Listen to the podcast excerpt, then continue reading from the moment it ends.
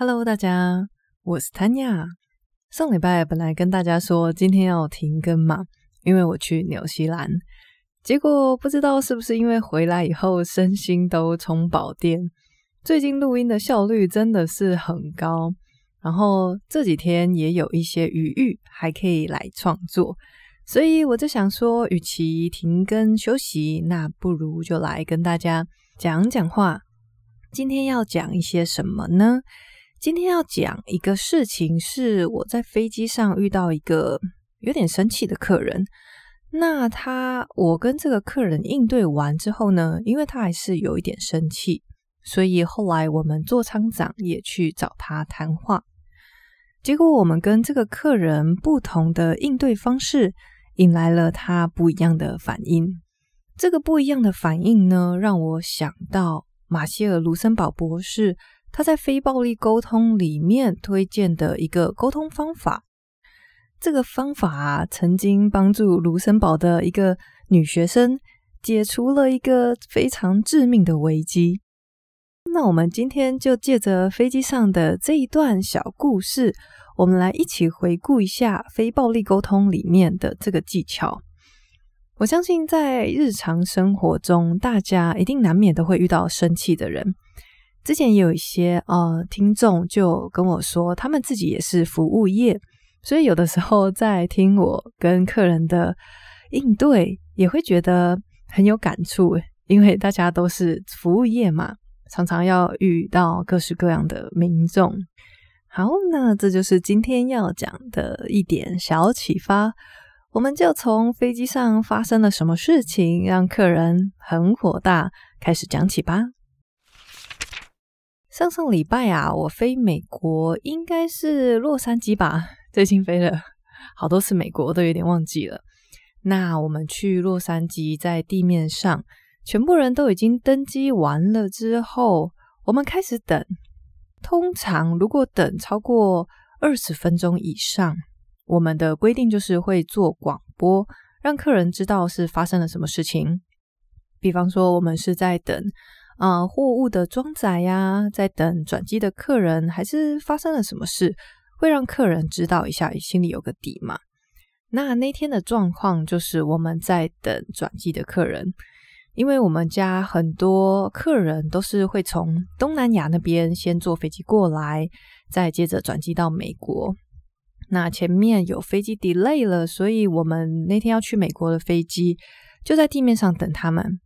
后来等了可能20分钟吧，我们还是没有等到这些客人，所以又做了一次广播，说真的很抱歉，我们在地面上再等一下。结果有一个客人他就把我叫住啦。有一个女生呢，她坐在紧急出口，她就说你们公司这个政策真的是很奇怪，很不合理耶！你们等这些转机客，那我到美国也要转机我就不用赶我的飞机了吗？好，现在先停在这边一下下哦。如果你是我的话，你会怎么回复他呢？你会想道歉、解释？还是试着给出承诺说我们会尽快起飞？我当时的反应是我把视线降低，就是我弯腰，然后我就跟他说，是的，我理解，对，我们这样子真的是会让人蛮生气的。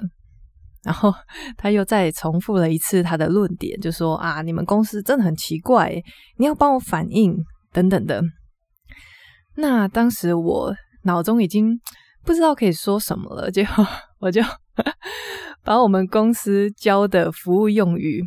我们组员之间常常拿来调侃的彩虹服务用语拿出来用。我就跟他说，是的，小姐，如果我遇到这样子的状况，我也会蛮生气蛮气馁的。结果这个客人他就稍微冷静一点了，他就说，你要帮我去报告这件事情，我觉得这样很不合理。所以客人很生气，我后来就去跟座舱长讲这个状况。那我们座舱长他就忙完以后还是没有起飞嘛，所以他就有空，他就走过来跟这个客人致意。当时其实我也不是故意要在旁边听，只是我就走过去，然后我就听到他们两个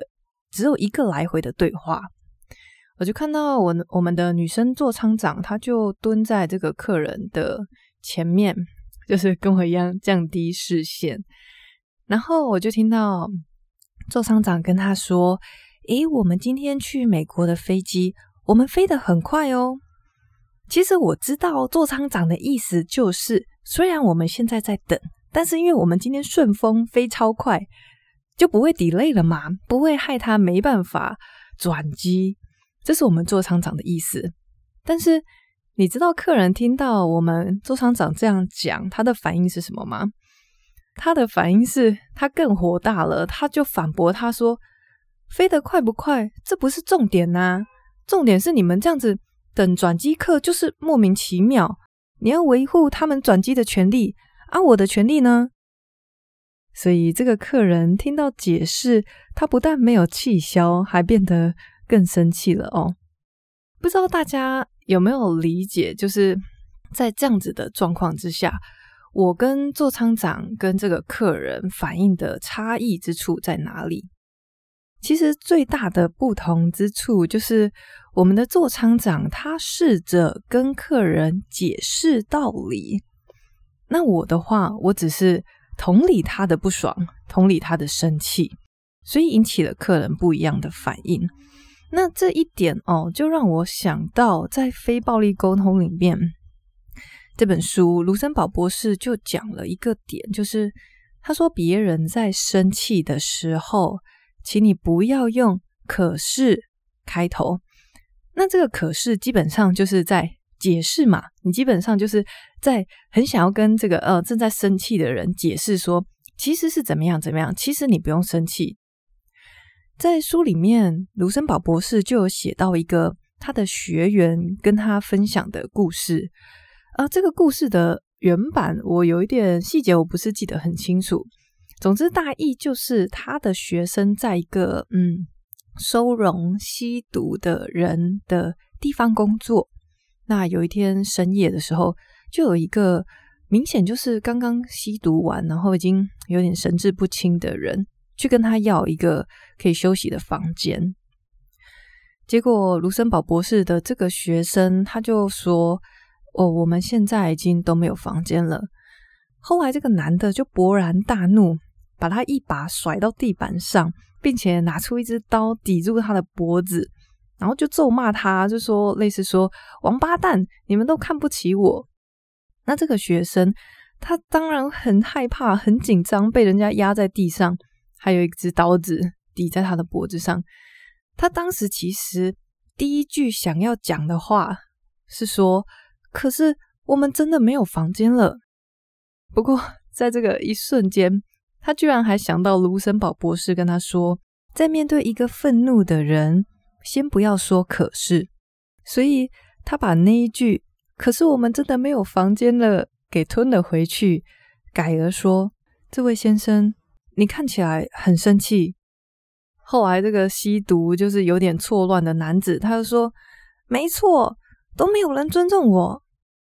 女生就继续同理他，就说是的，我们每个人都需要尊重。然后就这样子一来一回，女生一直给这个男孩子同理的话语，他就把刀子放下了。之后他解除了危机，这个女士她也最终得以在其他收容所帮他找到地方。这个故事就告诉我们说，其实其他人在生气的时候，第一个时间点真的尽量不要解释哦，除非他今天真的是完全误会了，他生气的事情根本就没有发生。除了他误会了这个情况以外啊，其他的情况我们就尽可能的就是表达我们能够同意同理他为什么会生气，这样就好了。大家要想想看哦，我们就是换一个角度来想，假设你今天是一个生气的那一方，然后你在表达了你的不满以后，对方给你的回馈就是他同意你，他觉得这个真的是让人蛮失望蛮生气的，那面对一个同意你的人，你有办法更火大吗？我们当然不会对同意自己的人再继续抗议，再继续抗争，对吗？我们只会对不同意我们观点的人继续的表达我们的不满，越来越火大而已。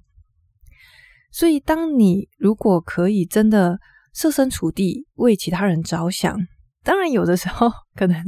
有些人生气的点我们实在是觉得很奇怪，但是这也没关系，我们可以像是在与成功有约里面作者有说，广纳不同的意见，广纳不同的观点，因为我们每一个人都有不同的个性、经验跟感觉。